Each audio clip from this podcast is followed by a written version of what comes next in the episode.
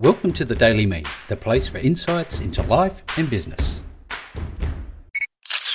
Hello there, and welcome to the Daily Me show. It's Rick Nuske. Great to have you with us. If this is your first time with us on the call today, we're going to be talking about having tough conversations. Now, in my particular instance, and the reason I wanted to talk about it is because in the last 24, 48 hours, I've had uh, interactions with a particular individual from a business that have left me not only a little bit uh, shocked, a little bit stunned, a little bit disappointed, um, especially given that I have a just this need to be a good customer, and you know you do this by um, empathizing with their current workload. You try to work out the problems yourself, and you do everything in your power basically to fix the problem before reaching out and just putting their business under what I can only assume is an existing workload already. And this is what I had done. And as it was, I'd uh, recently um, gained access to a, a new software product. As you know, I love software. And I had a question. There was a glitch, and this glitch caused a problem in the website, and it created a number of different categories of things that I didn't request or ask for. And so I just simply reached out, again, being polite and uh, expressing in as many words um, what the problem was and what I had experienced. In return, I woke up about three o'clock in the morning and I just sort of, you know, looked at my phone, and which is the worst mistake I, would ever made. And I don't suggest you have your phone near your bedside if you're inclined to look at it. And I received this ticket response. It was along the lines of, You, in capital letters, have made this mistake and you don't need to do this. Why did you do this?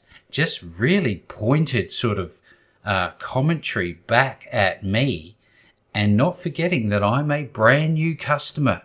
And I'm thinking to myself, I'm really sorry. Um, I didn't know any better. And this is what my logic was suggesting that I did because I felt that this was going to, to fix the problem. Clearly, I was wrong. and, you know, it got me to thinking. I even spoke with my wife about it, and she said, Well, if there is holes in their software that are such that you can do this, then the problem really lies with the integrity and I guess the security and processes within the software. And I got to thinking about that and I thought, well, how do I get back and say something like that, but doing it in a way that was constructive? So I spent the next, you know, 30 minutes constructing a response. And, you know, I don't know if you've ever heard this idea of write an email, then rewrite it four times. Well, this particular response, I, I, I wrote it and it was like almost like War and Peace. It was long. And by the end of it, it was only two paragraphs. So there's a, a pro tip is if you have a bit of energy in your email and you're really kind of annoyed by what's going on, write it out, get your feelings on the paper and on the page, whatever you do, and just get that energy out. Let yourself sit with how you feel, then rewrite it because I tell you what, if you do that, it's far more constructive by the time you respond. Now, um, you know, long story short, and I could talk about this for a while because I've had this happen more than once. And as a, a former quality manager, customer focus was always key. It was the key to success in any business is to, you know, treat the customer with due consideration and, you know, if, if so deserved, give them additional help to get them over the line to understand how the software works. And you're golden. You'll have a supporter and advocate of your brand from that day forward. So if you've got a complaint to make, just make sure you make it constructive.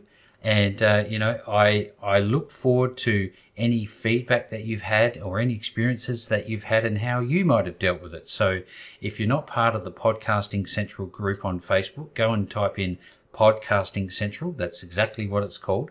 And uh, come on in. It's free to to come inside of the group. There's no restrictions. And if you have any questions, very much looking forward to uh, having you inside the group. But we've also got the My Future Business channel, uh, YouTube channel, looking to put a bit of energy there. So if you wouldn't mind, drop over to YouTube and subscribe to our My Future Business YouTube channel. But for today, that's it. Till tomorrow. See you then.